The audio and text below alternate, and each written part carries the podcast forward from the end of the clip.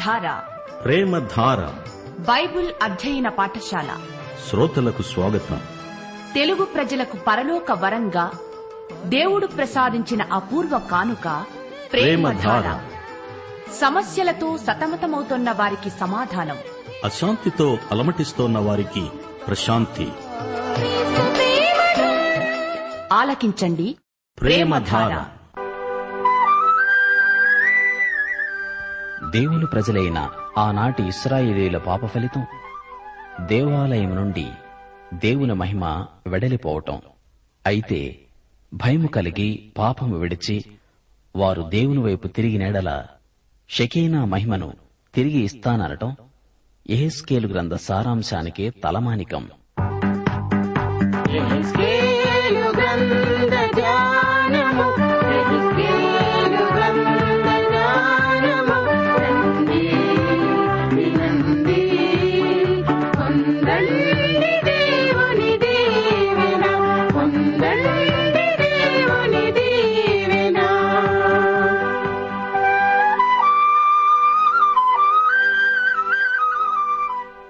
ప్రియ శ్రోతలు బాగున్నారా? క్రీస్తునందు ప్రతి ఆధ్యాత్మిక ఆశీర్వాదాన్ని అనుభవించి ఆనందిస్తున్నారా? ఒక్క విషయం జ్ఞాపకం ఉంచుకోండి. క్రీస్తునందు విశ్వాసి నూతన సృష్టి. విశ్వాసియందు క్రీస్తు మహిమ నిరీక్షణ. నీవు క్రీస్తునందు క్రీస్తు నీయందు ఒకే సమయంలో ఎల్లవేళలా ఎడతెగకుండా ఉండగలగాలి. అదే క్రైస్తవ జీవితంలోని విజయ రహస్యం. రండి ప్రార్థన చేసుకుందాము. ప్రియ తండ్రి పరలోక దేవా నీకు మా హృదయపూర్వకమైన కృతజ్ఞతలు. నిన్ను స్తుతిస్తున్నాము మహిమపరుస్తున్నాము. నీకే మహిమా ప్రభావములు ఆరోపిస్తున్నాము. మా శ్రోతలను మీ కృపాసనము వద్దకు తెస్తున్నాము. వారిని కనికరించండి ఆశీర్వదించండి వారి కుటుంబాలను దర్శించండి వారికి ఆయురారోగ్యములు ప్రసాదించండి వారి బిడ్డల భవిష్యత్తును మీరే తీర్చిదిద్దండి. మీ బిడ్డలు మీ నామ ఘనత నిమిత్తమై ప్రతి సద్వాక్యమందు సత్కార్యమందు వర్ధిల్లాలని ప్రార్థిస్తున్నాము. సంఘ ఉజ్జీవము కోసమై ప్రార్థిస్తున్నాము. సువార్తికుల కొరకు కాపరుల కొరకు ఎంతగానో ప్రార్థిస్తున్నాము. ఆత్మల సంపాదనలో మీ బిడ్డలకు అభివృద్ధి దయచేయండి. మీ బిడ్డల పనిని ఆశీర్వదించండి. నీకు చెందిన నీ బిడ్డల పనితీరులో ప్రత్యేకత నాణ్యత కనపడినట్లు వారిని దీవించండి. రాకపోకలయందు మీ బిడ్డలకు తోడై ఉండండి. వాక్య ఉజ్జీవము పరిశుద్ధాత్మ ఉజ్జీవము మీ బిడ్డలకు దయచేయండి. వ్యక్తిగతంగా క్రైస్తవ జీవితాలలో క్రీస్తుకే ప్రథమ స్థానం ఉండునట్లు మీ బిడ్డలకు సమర్పణ భావం అనుగ్రహించుమని రోగులను ముట్టి స్వస్థపరచమని ప్రార్థిస్తున్నాము. మా దేశమును ప్రభుత్వమును ప్రజలను ఆశీర్వదించి కాచి కాపాడండి. కుటుంబ సమస్యలతో సతమతమయ్యే వారికి విడుదల ప్రసాదించండి. నిరుద్యోగులైన యువకులను ఆదరించండి. వృద్ధులను బలహీనులను కనికరించండి ప్రభు. నేటి వాక్యాశీర్వాదములు సమృద్ధిగా మాకందరికీ అనుగ్రహించుమని యేసుక్రీస్తు వారి దివ్యనామమున ప్రార్థిస్తున్నాము తండ్రి. ఆమెన్. ప్రియ శ్రోతలు ఈరోజు మన పాఠం ఇహజ్కేల్ గ్రంథం ఆరో అధ్యాయం తొమ్మిదో వచనంతో ప్రారంభమవుతోంది.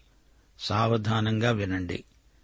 నన్ను విసర్జించిన వారి విశ్వాసఘాతుకమైన వ్యభిచార మనస్సును విగ్రహాలను అనుసరించిన వ్యభిచార దృష్టిని నేను మార్చి నా తట్టు తిరుగజేయగా చెరపట్టబడిన వారై శేషించిన వారు అన్యజనుల మధ్య నన్ను జ్ఞాపకము చేసుకొని తామనుసరించిన హేయకృత్యములన్నిటిని బట్టి తాము చేసిన దుష్క్రియలను కనుగొని తమను తామే అసహ్యించుకుంటూ నేను యహోవానై ఉన్నానని వారు తెలుసుకుంటారు.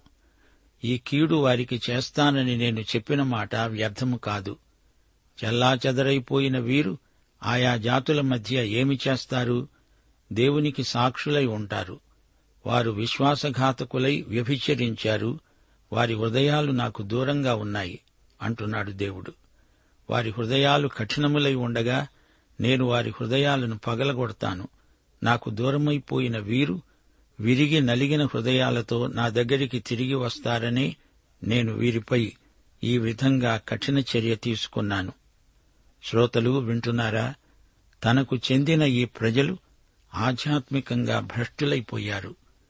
వీరు గుణపడాలని దేవుని ఆకాంక్ష. మీరు వేశ్యలాగా ప్రవర్తించారు అంటున్నాడు దేవుడు. నిజమైన సంఘం ఎత్తబడిన తర్వాత దిగబడిపోయిన సంఘాన్ని వేశ్య మహాబబులోను అనటం జరిగింది. ప్రకటన పదిహేడో అధ్యాయమంతా ఈ భ్రష్ట సంఘాన్ని గురించే చెబుతోంది. తాము చేసిన దుష్క్రియలను బట్టి తమను తామే అసహ్యించుకుంటారు. అప్పుడు నేనెవర్నో వారికి తెలిసి వస్తుంది. దేవుని మాట ఎన్నటికీ వ్యర్థం కాదు నిరర్ధకమవదు తమను గురించి తమకే అసహ్యం వేసింది అంటే వారికి నిజమైన పశ్చాత్తాపం కలిగిందని రుజువు. దేవుని బిడ్డలు తమ దేవునికి అవిధేయులైనప్పుడు సైతాను వలలో పడిపోతారు హేయమైన నీచమైన స్థితికి దిగజారుతారు సిగ్గుతో అవమానంతో కుంచుకుపోతారు దేవుని బిడ్డలారా దేవునికి అవిధేయులవటం ఎంత ప్రమాదకరమో గ్రహించండి.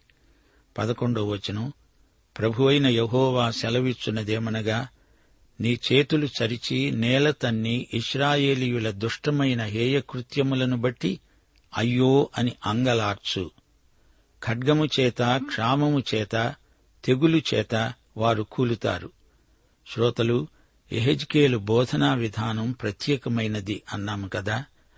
అతడు ఊరికే మాట్లాడడం కాదు అతని అభినయం హావభావాలు ప్రజలను ఆకర్షించాయి. పన్నెండో వచనం. దూరమున ఉన్నవారు ఖడ్గము చేత కూలుతారు శేషించి ముట్టడి వేయబడిన వారు క్షామము చేత చస్తారు. ఈ ప్రకారము నేను వారి మీద నా క్రోధాన్ని ఆగ్రహాన్ని తీర్చుకుంటాను. తమ విగ్రహాల మధ్య తాము కట్టిన బలిపీఠముల చుట్టూ ఎత్తైన కొండలన్నిటి మీద సకల పర్వతముల నడికొప్పుల మీద పచ్చని చెట్లన్నిటికీ ఇంకా తుష్టిపారిన అనగా దట్టంగా ఏపుగా పెరిగిన మస్తకి వృక్షాలన్నిటి కింద తమ విగ్రహాలన్నిటికీ పరిమళ ధూపం వేసిన చోట్లన్నిటిలో పడి వారి జనులు హతులై ఉండే కాలమున నేనే యహోవానై ఉన్నానని మీరు తెలుసుకుంటారు. శ్రమల ద్వారా దేవుని బిడ్డలు గుణపడతారు. ఎందరో శ్రమలను బట్టి దేవుని వైపునకు తిరిగిన వారున్నారు. నీతి కొరకు హింసించబడేవారు ధన్యులు. పరలోక రాజ్యము వారిదే. సాత్వికులు ధన్యులు వారు భూలోకాన్ని స్వతంత్రించుకుంటారు. ప్రభువు హస్తం మనలను కాపాడుతుంది అనే నిరీక్షణ మనకుంది. మన పాప పరిహారము కొరకు దేవుడు తన స్వంత కుమారుణ్ణి అప్పగించడానికి వెనుదీయలేదు.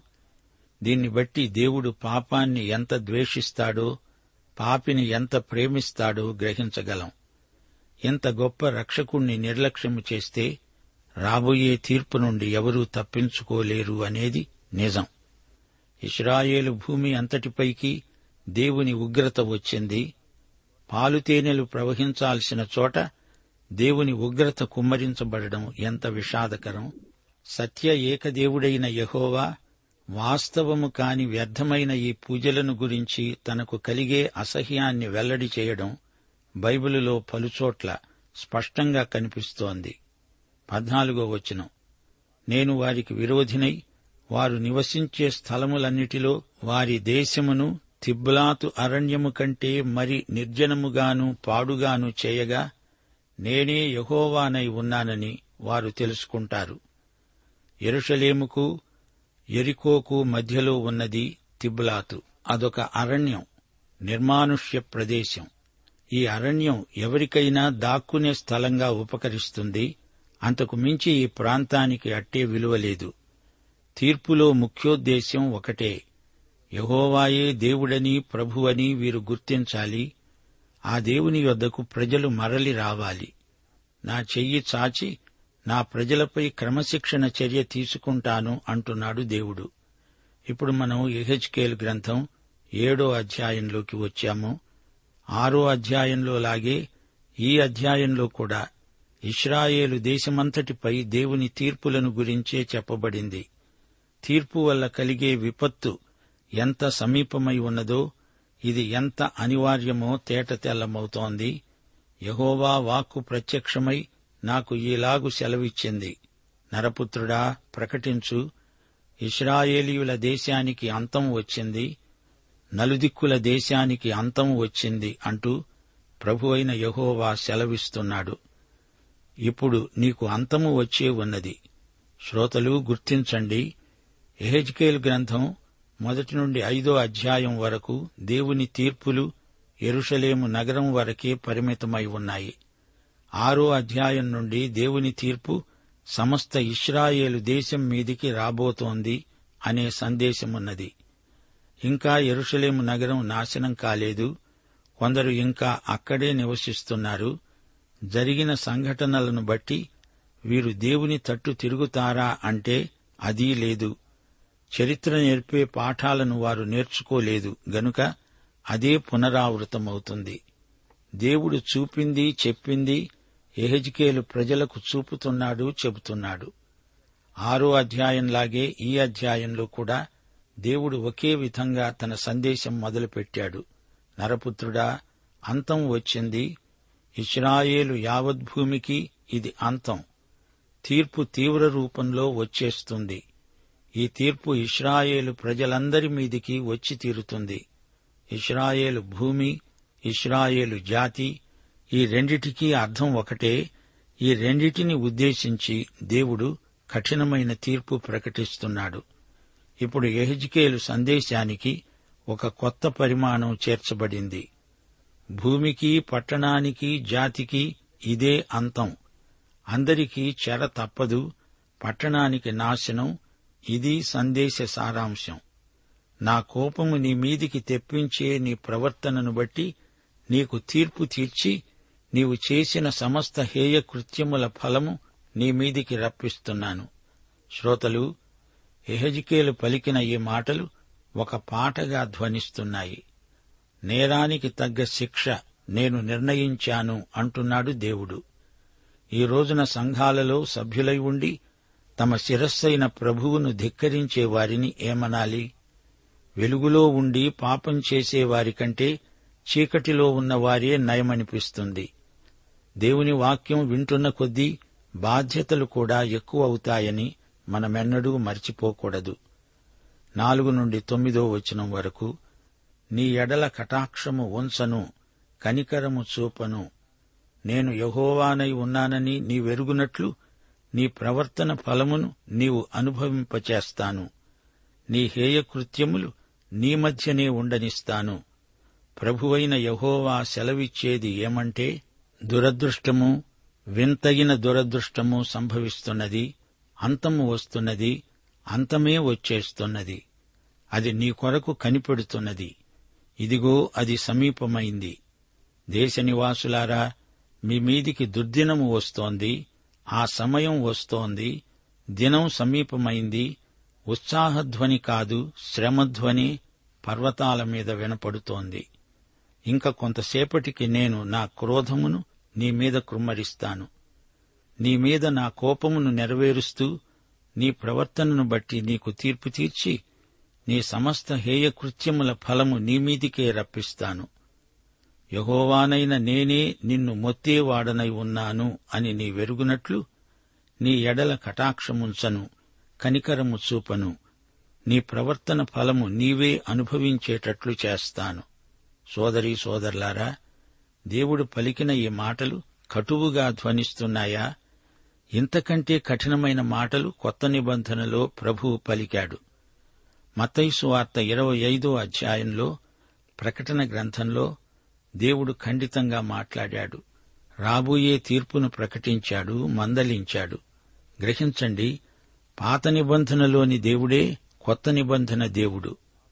పాత నిబంధనలో పాపాన్ని ఎంత తీవ్రంగా ద్వేషించాడో అదే తీవ్రతను కొత్త నిబంధనలో కనపరిచాడు. దేవుడు తీర్పరి ఆయన న్యాయశీలి ప్రేమమయుడు. నీతిమంతుడు. పాపాన్ని ఏ రూపంలోనూ ఆయన సహించడు. శిక్షించకుండా వదలడు. దేవుని పట్ల పవిత్ర భయము గలవారమై ఆయన ప్రేమను ప్రకటిద్దాము. ఆయన పాపిని ప్రేమిస్తాడు గాని పాపాన్ని ద్వేషిస్తాడు. ఒక్క నామకార్థ విశ్వాసి వెయ్యి మంది అవిశ్వాసుల కంటే సంఘానికి ఎక్కువ కీడు చేస్తాడు. ఇది నిజం. పది నుండి పద్నాలుగో వచనం వరకు నీ హేయకృత్యములు నీ మధ్యన ఉండనిస్తాను. ఇదిగో ఇదే ఆ దినము అది వచ్చే ఉన్నది. ఆ దుర్దినము ఉదయిస్తున్నది. ఆ దండము పూచి ఉన్నది. ఆ గర్వము చిగిరించి ఉన్నది. బలాత్కారము పుట్టి దుష్టులను దండించేది అయింది. వారిలోనైనా వారి గుంపులోనైనా వారి ఆస్తిలోనైనా వారికున్న ప్రభావములోనైనా ఏమీ శేషించదు. కాలము వస్తోంది దినము సమీపమైంది. వారి సమూహమంతటి మీద ఉగ్రత నిలిచి ఉంది. గనుక కొనేవానికి సంతోషముండ పనిలేదు వారు బతికే ఉన్నా అమ్మేవాడు అమ్మిన దానికి తిరిగి రాడు ఈ దర్శనము వారి సమూహమంతటికీ చెందుతుంది. అది తప్పక జరుగుతుంది. వారందరూ దోషులయ్యారు గనుక తమ ప్రాణాన్ని రక్షించుకోవడానికి వారిలో ఎవ్వరూ ధైర్యం చేయరు వారు సర్వసిద్ధులై బాకానాదం చేస్తారు. గాని వారి సమూహమంతటి మీదికి నా ఉగ్రత వచ్చింది గనుక యుద్ధానికి పూనుకునేవాడు ఒక్కడూ ఉండడు. వింటున్నారా శ్రోతలు? వీరు యుద్ధానికి పోరు సత్యం కోసం నిలువరు పోరాడరు. తీర్పు రానే వచ్చింది శత్రువు వచ్చి ముట్టడించాడు. శాంతి అంటే ఏమిటనుకున్నారు? పాపంతో రాజీ పడడమా? వీరికి ఈ తేడా తెలిసినట్లు లేదు. ఈ రోజున లోకమంతటా ప్రజలు యుద్ధాలు వద్దు అంటున్నారు. అయితే మానవ హృదయంలో పాపమనేది గూడు కట్టుకొని ఉన్నంతకాలం యుద్ధాలు లేకుండా పోవు. యషయా గ్రంథం యాభై ఏడో అధ్యాయం ఇరవై ఒకటో వచనం. దుష్టులకు నెమ్మది ఉండదు. సముద్రపు అలలకు విశ్రాంతి ఉంటుందా? ఈ లోకం ఒక పెద్ద సముద్రం. దానికి శాంతి లేదు విశ్రాంతి లేదు. ఎహెజ్కేలు గ్రంథం ఏడో అధ్యాయం పంతొమ్మిదో వచనం. వారు తమ వెండిని వీధులలో పారేస్తారు. తమ బంగారమును నిషిద్ధమని ఎంచుతారు. యహోవా ఉగ్రత దినమందు వారి వెండే కాని బంగారమే కాని వారిని తప్పించజాలవు. అది వారి దోషక్రియలు విడువకుండా అభ్యంతరమైంది గనుక దానివలన వారు తమ ఆకలి తీర్చుకొనజాలరు. తమ ఉదరమును పోషించుకొనజాలరు. వెండి బంగారాలు మానవ జీవిత సమస్యలను తీర్చజాలవు అనేది నగ్న సత్యం. ఇస్రాయేలీయులారా మీ వెండి బంగారాల వల్ల మీ సమస్యలు పరిష్కారం కావు సరిగదా? ఎక్కువవుతాయి.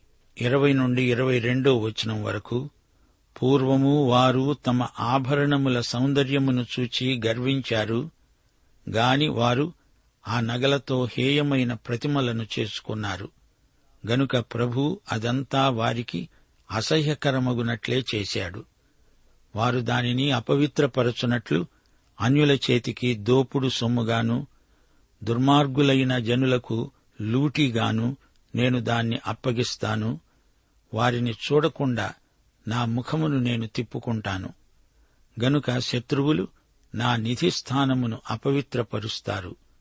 దొంగలు జొరబడి దానిని అపవిత్రం చేస్తారు. శ్రోతలు రాబోయే తీర్పు ఎంత భయంకరమైనదో వింటున్నారా? ప్రకటన గ్రంథం పద్దెనిమిది పంతొమ్మిది అధ్యాయాలలో ఇంతకంటే భయానకమైన తీర్పు వర్ణన ఉంది. వ్యాపార సంబంధమైన బబులోను నాశనం అవుతుందని పేర్కొనబడింది. వ్యాపారం మరీ విజృంభించే కాలమది.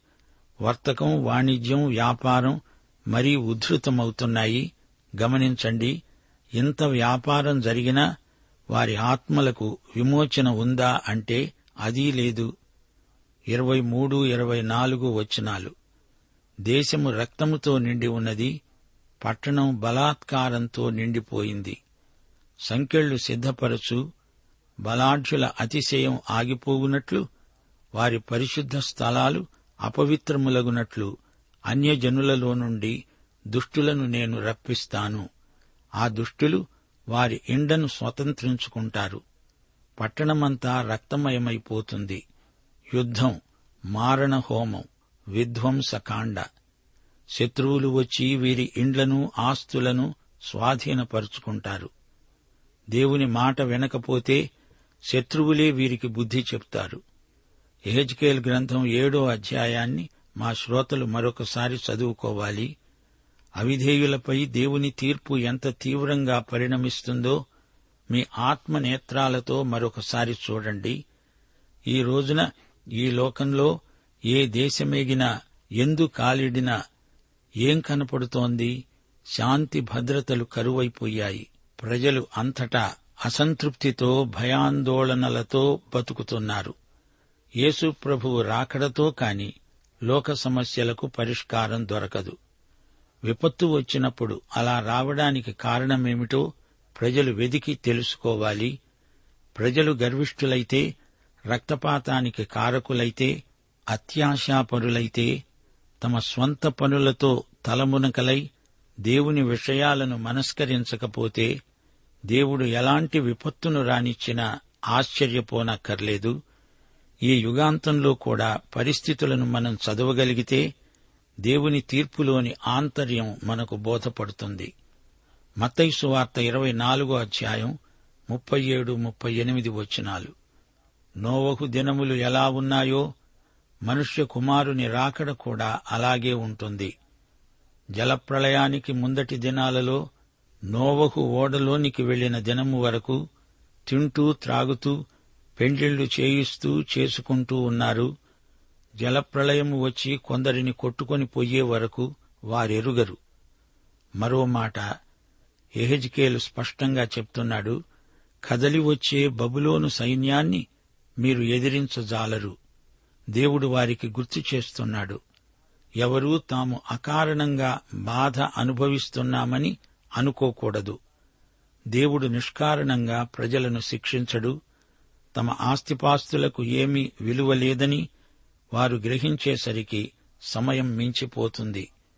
దేవుని మహిమార్థం సరైన విధంగా మనం ప్రతి పరిస్థితిని ప్రతి అవకాశాన్ని వినియోగించుకోవాలి. లేకపోతే తరుణం మించిపోతుంది. ఆశాభంగం చెందవలసి వస్తుంది. ఎరుషలేములో ఉన్న శేషిత ప్రజ చెరలోకి పోవటం ఖాయం అని దేవుడు చూపాడు. దేవుడు తన ప్రజలకే దారి చూపటం మానుకుంటే ఇంకేమైనా ఉందా? అంతకంటే అరిష్టం మరొకటి ఉండదు. ఇతర జాతులకు గాని తమకు గాని అందరికీ దేవుడే తీర్పరి.